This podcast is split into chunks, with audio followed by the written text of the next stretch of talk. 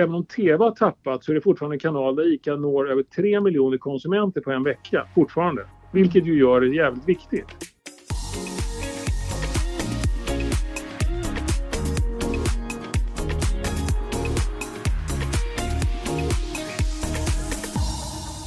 Vilken är din favoritkaraktär i ICA-såpan, Jasmin? Det är faktiskt tveklöst får jag säga, ICA-Jerry. Just det, och du har ju till och med träffat honom en gång, eller hur? För en helgintervju, va? Kanske för fem år sedan då, eller något sånt nu. Jag har varit på Resumé för länge här känner jag.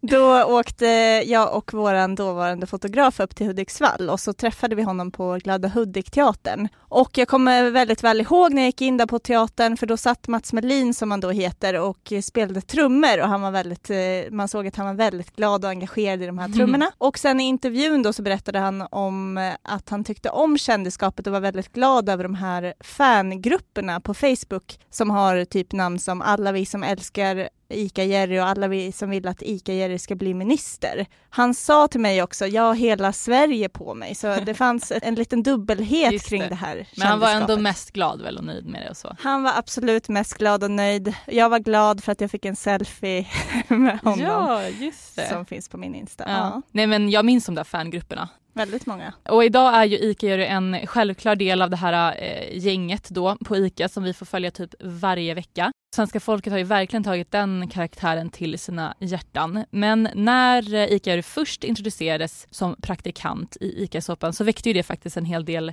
reaktioner. Han var den första skådespelaren med Downs syndrom som profilerades i svensk reklam. Och de som var kritiska då, de menade att det här var att reklamfilmerna med honom var diskriminerande och löjeväckande och så. Medan andra ansåg att de var, de var helt briljanta och Mats Melin fick massa beundrarbrev och sådär. Och vi ska ju prata mer om det här sen. Eh, men eh, hallå, vill inte du veta vilken som är min favoritkaraktär? Jo, förlåt för att jag inte har frågat. Jo, absolut ja, Amanda. Det, min favorit är faktiskt eh, The Bossman, ICA-Stig då. Han har nog alltid varit det från första början men det var ju framför allt det året när ICA gjorde den här otroligt eh, hjärtknipande reklamfilmen i samarbete med Rosa bandet som då skildrade hur ICA-Stigs fru eh, gick bort i bröstcancer vilket då är det som fått eh, Stig att brinna extra mycket för just Rosa bandet-kampanjen. Jag tycker att den filmen är ett sånt där exempel på det briljanta med ICA-såpan, att det är ett koncept som rymmer så himla mycket. Det är ju väldigt mycket humor, men det är också lite allvar och sorg ibland, men alltid med, med väldigt stor dos värme.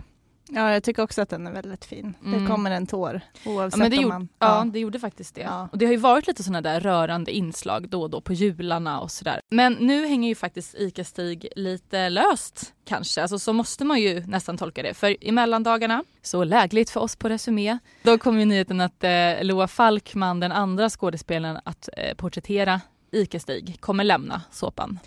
Ja, och det här är ju ganska navelskådande kan man säga, att mm. en skådespelare byts ut mot en annan.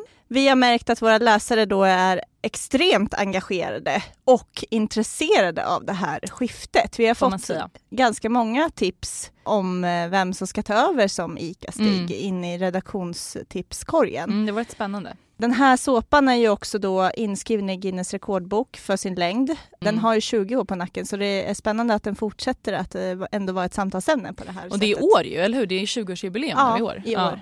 Ja. Det, alltså det känns som att det var alldeles nyss jag skrev en artikel med typ rubriken ICA-såpan fyller moppe. Mm, det, det minns jag. ja, just det. Fast då jobbade jag på Dagens Media. Ja. Men ja, vi blir eh, ju väldigt till oss här nu. ICA-såpan. Vi glömmer bort att säga vad ni lyssnar på. Det här är ju då Insiktspodden och jag heter Amanda Törner. Och jag heter Jasmine Winberg och välkomna tillbaka hit efter juluppehållet ska sägas. Så vad kommer egentligen hända med ICA-såpan? Blir det en ny Stig eller kommer någon annan ta över chefsrollen på ICA? Kanske en Stina? Är det ens självklart att såpan kommer få leva vidare eller är det dags för ICA att våga sig på ett helt nytt koncept? Vi hoppas få bli lite klokare på det idag eftersom vi har Frank Hollingworth, creative director och grundare av reklambyrån King och upphovsmakare till ICA-såpan som gäst i podden idag. Välkommen på länk. Hur är läget? Tack för det. Jo, det är ganska bra, tack. Du, många av våra lyssnare är ju såklart insatta i det här redan, men vi tänker ändå att det är läge att börja lite från början. Kan inte du ta oss tillbaka och berätta lite om ICA-såpans begynnelse? Hur och varför startades den? Ja, det var ju så att eh, ICA gick ut i en pitch 2001 och eh, de hade i det där pitchdokumentet, eh, om jag minns rätt nu, de hade precis som nu egentligen ett behov av att kommunicera veckans varor med ett bra pris kan man säga. De ville liksom se nya förslag på hur man återkommande kunde kommunicera det här på ett mer kostnadseffektivt sätt. Och då tog vi, kan man säga, den banala idén från verklighetens ICA-handlare och hittade på det här formatet, eller vad jag ska kalla det för. Vi adderade genomarbetade manus med värme, humor och igenkänning som duktiga skådisar och filmarbetare fick liksom gestalta. Och sen så visste vi ju att filmerna bara skulle gå under en vecka och det tror jag var en riktig...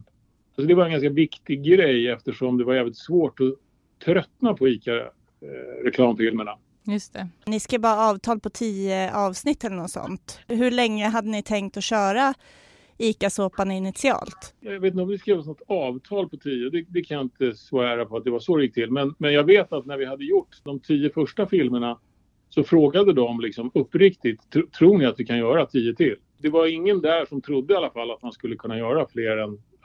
Eller de, de var i alla fall tveksamma till, går det? Mm. De ville, men de, de trodde kanske inte att vi skulle lyckas hitta på dem så att säga. Och vad är ni på för avsnitt nu då? Jag vågar inte säga det exakt, jag kan återkomma det, men jag tror att det är 830 kanske. Mm. Fantastiskt ju. Men kände ni redan från början att ni satt på någonting stort? På det sätt Absolut. som det blivit? Jag visste direkt att vi kommer kunna göra flera tusen. Ja. Nej, jag skojar. Nej, jag, jag köpte Nej, det direkt, var jag. vi, vi hade kanske inte faktiskt, helt ärligt, som ICA varit oroliga för att det var svårt att hitta på fler. Nej. Men vi trodde kanske heller inte att, eh, att det skulle kunna hålla på så här länge. Liksom överleva flera verkställande direktörer och marknadsdirektörer och allting. Nej, men eh, om du då ser tillbaka på de här 20 åren som det blir i år, vilka är de mest betydande händelserna? Ja, men jag måste nog säga att jag tycker att det här med att eh, ICA-Jerry som karaktär började, alltså att Mats Melin eh, introducerade ICA-Jerry var ändå en ganska stor grej. Ett, ett djärvt grepp och en, en, ett nytt grepp på den, ja, på den tiden, eller kanske fortfarande på ett sätt. Och ja, liksom, det känner jag var en stor grej. Jag är stolt över det faktiskt. Mm. Ja men apropå just det, för att det blev ju, det väckte ju en hel del debatt så. Han blev den första profilerade skådespelaren med Downs syndrom i Sverige. Berätta lite hur det kommer sig att ni valde att ta det steget. Jo men det var så här att eh, ICA hade ett eh, samarbete med Glada Hudik-teatern. Vi kan mer tror jag det. När vi hörde talas om det helt enkelt. För det gick ut på att ICA skulle anställa x antal hundra människor med eh, funktionsnedsättning under ett x antal år framöver. Mm. när vi fick höra talas om det samarbetet och att ICA skulle göra det här, då kändes det som att det fanns en naturlig anledning till att, eh, ja, att introducera en sån karaktär i såpan. Så det, var, det var liksom grunden. Beslutet tror jag satt rätt långt inne för ICA att våga göra det till en början. Men jag har en bror som är förståndshandikappad och eh, jag tror att det kan ha spelat in liksom, att de kände sen, att du verkligen hade insikt i det på riktigt och ett personligt engagemang så i det. Precis och sen så hade vi också en, vi hade en person som hette Jesper Totti som jobbade på förbund, FUB, Förbundet för utvecklingsstörda barn och ungdomar. Han hade en jävligt tydlig liksom, vision om att ja, när vi får med någon från vår grupp, alltså deras grupp, FUB, i ICA-filmerna, då har vi lyckats. Liksom. Då har vi mhm. lyckats mm. eh, påbörja den här resan med att normalisera läget med de här människorna han var också jävligt viktig för oss i det här. Eh, så jag vet inte vad det har betytt för svensk reklam. Jag vet vad det har betytt för ICA och jag vet vad det har betytt för den här gruppen. Mm, mm. Eh, som jag sa, det har betytt väldigt mycket för dem att ha en hjälte som återkommande är med i ICAs reklamsåpa. Det tror jag har betytt ganska mycket faktiskt. Mm. Mm. Men det väckte ju då lite olika åsikter där i början. Vi hade ju spelat in flera filmer då med Mats. Eh, en när han introducerades och sen liksom en fortsättning. Men just när den första filmen sändes, då var det väldigt många som eh, sa att så här får man inte göra och det här går ju inte och så här kan man inte hålla på.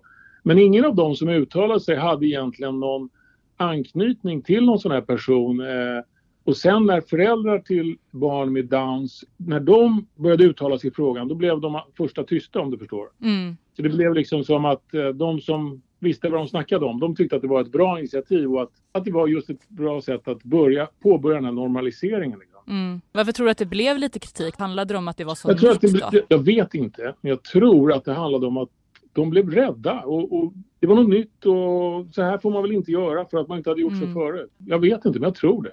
Om vi ska prata lite om ICA-Stig då, så är ju han eh, den karaktär som ändå står mest i fokus just nu med tanke på att Loa Falkman nu eh, lämnar. När han tillsattes och tog över efter eh, Mosesson så kom det också en del kritik mot den här ersättningen just med tanke på att han också var en man då. Var det självklart den gången att ICA-Stig skulle få leva vidare i den formen som det blev? Som ICA-Stig så att säga? Eller fanns det tankar på att ersätta den karaktären med till exempel en kvinna? Det har funnits tankar på att ersätta honom med både det ena och det andra. Allt var uppe på bordet kan man säga.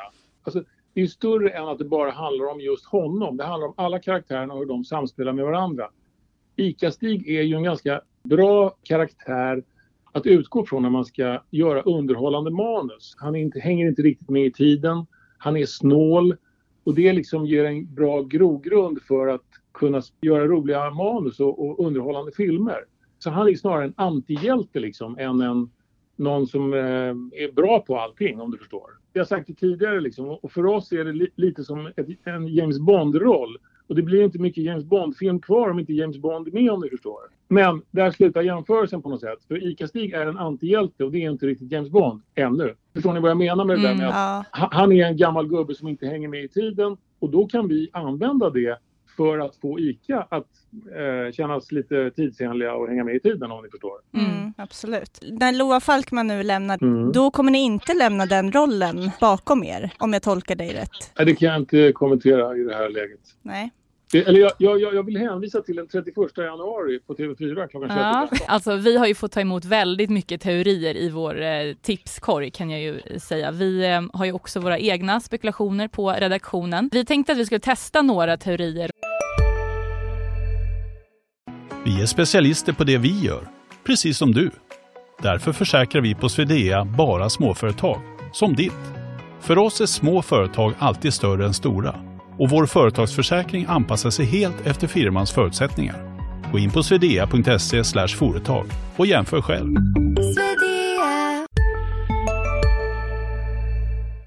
spekulationer på dig idag. Okej. Okay. Ja, är du redo? Jag är redo. Då är min teori här att ICA-Jerry blir ny chef för butiken. Ska jag kommentera det? Eller? ja, om du vill. Ja, helst.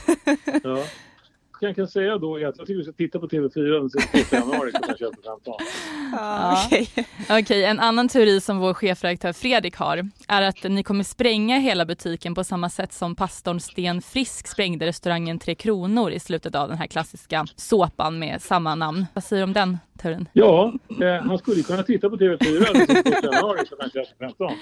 Ja, vi ska, det ska vi förmedla till honom. Vi ska också eh, passa på att berätta om en teori som våra läsare har varit förtjusta i. Okay. Det är flera som har eh, tippat på att en kvinna tar över som ICA-Stig och då specifikt att karaktären Kajsa då som spelades av Sanna Bråding blir chef. Vad säger du om det? Ja, spännande. Jag tycker vi ska titta på TV4 den 21 januari klockan 21.15.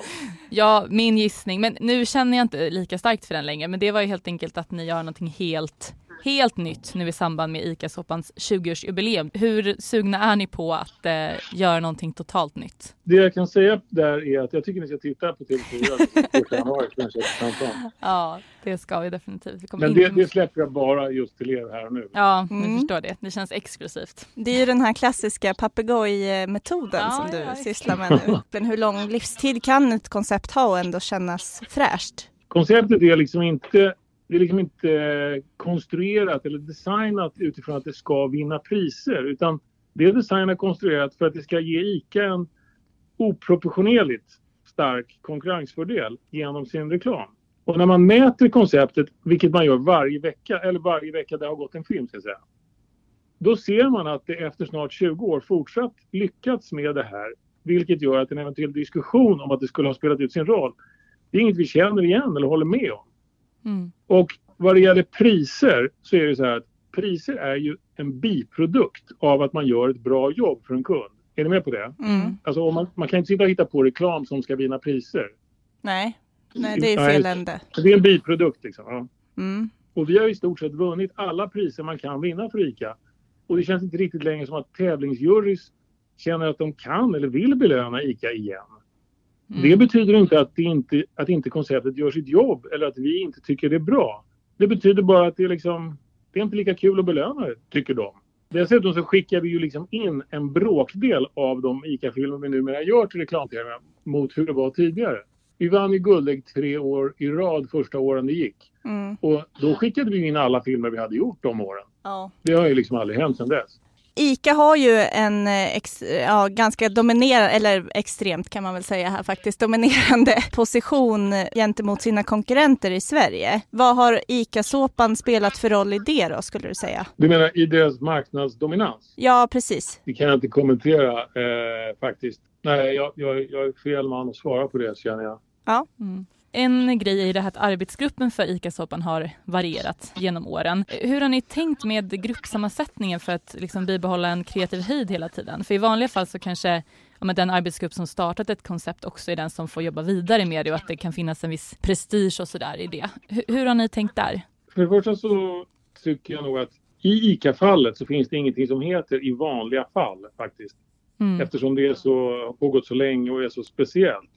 Men jag är ju en av dem som hittade på det och jag är fortfarande med. Mm. Och, och, sen så tycker jag nog att jag ändå känner att alltså, duktiga annonsbyråer och, och, vi på King har tidigare ärvt koncept som vi har jobbat vidare med. Vi ärvde ett koncept som heter Plötsligt händer det för Triss som vi fortfarande jobbar med och har gjort, tror jag, i kanske tio år trots att vi inte hittade på det. Så jag skulle snarare säga att man bör lägga liksom prestigen åt sidan och istället försöka lösa uppgiften som, som man har för sin kund.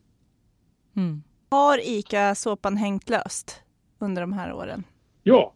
När då? Men eh, som jag sa, det var i början när ingen trodde att man skulle kunna göra fler avsnitt. Så det hade liksom egentligen mer att göra med att ingen trodde att man kunde göra fler än tio filmer inom det här formatet. Men som jag sa, efter nu, vad det nu var, 832 filmer utan uppehåll så känns det väl som att det har inte hängt så löst. Är det lika roligt att jobba med det idag som i början skulle du säga? Det tycker jag nog att det är, men det är liksom annorlunda. Det är nya utmaningar, det är helt nya människor, det är nya tider. Allting är annorlunda. Men det är lika kul, det skulle jag säga att det är. Mm. Absolut. Du har sagt i en tidigare intervju... Det, är snarare, eller jag ska säga så här. Mm. Då när någon frågade så här, vad jobbar du med? Så säger jag aldrig numera att jag jobbar med ICA-filmerna. Eh, Vilket jag gjorde då, om någon frågade. Men nu orkar jag inte det för då kommer alla bara, alla har en massa liksom, varför gör ni inte så här? Och, alla, alla har åsikter om hur man borde göra. ja, lite så. Men är inte det lite kul då? Ja men det var det, men det är jag lite trött på. Ja, jag förstår. Mm. Det linjära tv-tittandet har ju fallit väldigt mycket som vi alla vet. Du har ju sagt i tidigare intervju med oss att mycket förändras i och med det och du visste inte vad det betydde på sikt och så. Och så här med mm. facit i hand så vet vi ju att det har droppat extremt mycket. ICA har ju pratat om att det här är ett kanaloberoende format, men med handen på hjärtat är det inte just det linjära tv-tittandet som varit själva stommen till den här succén som man ju verkligen kan kalla ICA-såpan när vi lanserade konceptet så var ju tv ett väldigt starkt media för att nå många snabbt. Mm. Och eftersom ICA varje vecka har nya erbjudanden så är det fortfarande viktigt att nå ut till väldigt många konsumenter på en vecka. Liksom. Det är även så att även om TV har tappat så är det fortfarande en kanal där ICA når över 3 miljoner konsumenter på en vecka, fortfarande. Vilket ju gör det jävligt viktigt. Konceptet är kanaloberoende, vilket vi återkommande bevisar tycker jag. Vi har gjort digitala grejer, annonser, utomhus, radio och andra aktiveringar. Men det är beroende av att bygga sina karaktärer och en handling och en kontinuitet. Mm. Och där blir rörligt media väldigt effektivt. Konsumtionen av rörligt media ökar ju i digitala kanaler. Så jag tror bara det kommer att gynna ICA-konceptet snarare än tvärtom. Jag skulle säga att det är nog det minsta problemet för just ICA faktiskt eftersom vi har ett så starkt rörligt koncept. Det du frågar om är snarare ett reklamproblem kanske att det kostar mycket mer att nu nå lika många som man tidigare kunde med endast linjär-tv. Mm. Jag tror ICA har en fördel jämfört med många andra eftersom man omedelbart ser att det är en ICA-film oavsett media eller kanal. Just det. Så där du säger här att om det nu skulle bli så att det tar helt tvärstopp så skulle ICA-såpan ändå kunna leva kvar? Precis. Jag menar, det, det, det finns ju redan liksom på free rolls och... Jag menar, Resumé är väl ett bra exempel på det om inte annat. Alltså tidningen Resumé kom, kände vi bara till som i tidningsformat förut. Nu är det väl ingen som läser tidningen. Men jo Resumé finns kvar för det. jo, jo, jo menar, det, det, går inte direkt uppåt för prenumerationerna. Alltså de, de, eh, vad heter de här, papperstidningen? Inte på, kanske på papperstidningen, men eh, digitalt. Det är precis samma sak här liksom. Mm. Ja. Så länge ni fortsätter att ha duktiga reportrar som eh, ställer klyftiga frågor så vill ju folk läsa era artiklar. Och då spelar det ingen roll om det är i tidningen eller på nätet. Det är Nej. inte det som är det viktiga liksom. Du, det är ju ni då på King som äger konceptet till ICA-såpan, inte ICA. Och vi är jättenyfikna på hur fick ni igenom det här? Alltså, så här, det är möjligt att det skiljer sig från andra reklamkoncept, men jag vet faktiskt inte hur andra reklamkoncept och deras avtal ser ut i branschen. Och exakt hur det gick till det tänker jag tyvärr inte kommentera. Vad tråkigt. Men jag skulle kunna säga så här, titta på TV4 januari Ja, den har vi inte hört tidigare. det det innebär är också att ICA kan inte lämna samarbetet med er heller så länge de vill fortsätta med ICA-såpan. Hur ser du på den liksom premissen för samarbete byrå-kund? Är det bra?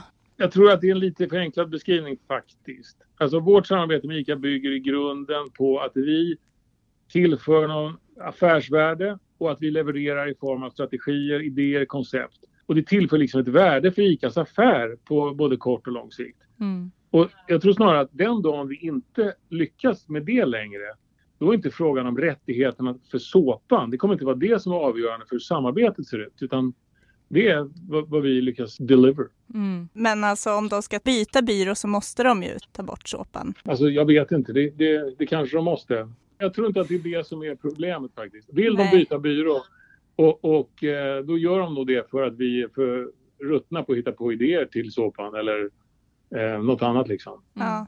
ICA har ju också en av Sveriges största inhousebyråer. Hur ser ert samarbete ut med den? Det är ett ganska bra samarbete tycker jag. De är jävligt duktiga på allt som sker i butik och det är vi ganska dåliga på. När de gör det de är bra på och vi gör det vi är bra på så brukar det kunna bli väldigt bra.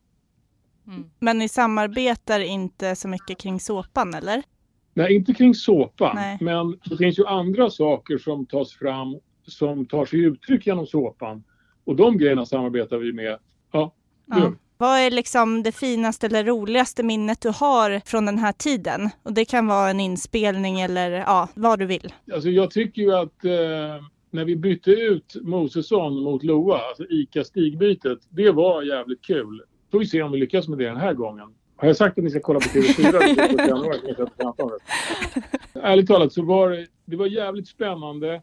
Det var, det var, liksom, det var jävligt läskigt för att eh, det kunde ju gå åt helvete också. Liksom. Mosesson var mm. jävligt eh, omtyckt person och vi gillade att jobba med honom och, och skitduktig och det reflekterar övriga ensemblen liksom. När han sa upp sig, det, det blir helt nya konstellationer. Så alla de filmer som gjordes i samband med både hans, det att han lämnar och att Loa börjar var roliga, minnesvärda och eh, ja, men de är skitkul. Mm. Har du något favoritavsnitt från alla de här åren eller favoritreklamfilm?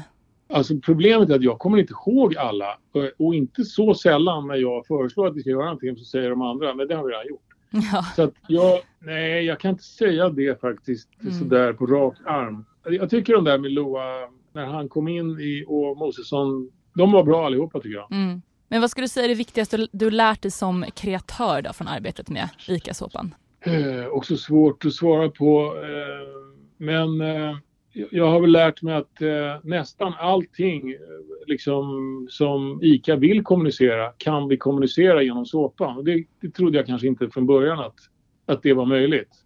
Mm. Super, det får bli sista ordet för idag. Tack så jättemycket för att du var med oss, Frank Hollingworth. Tusen tack. Tack, tack för att jag fick vara med.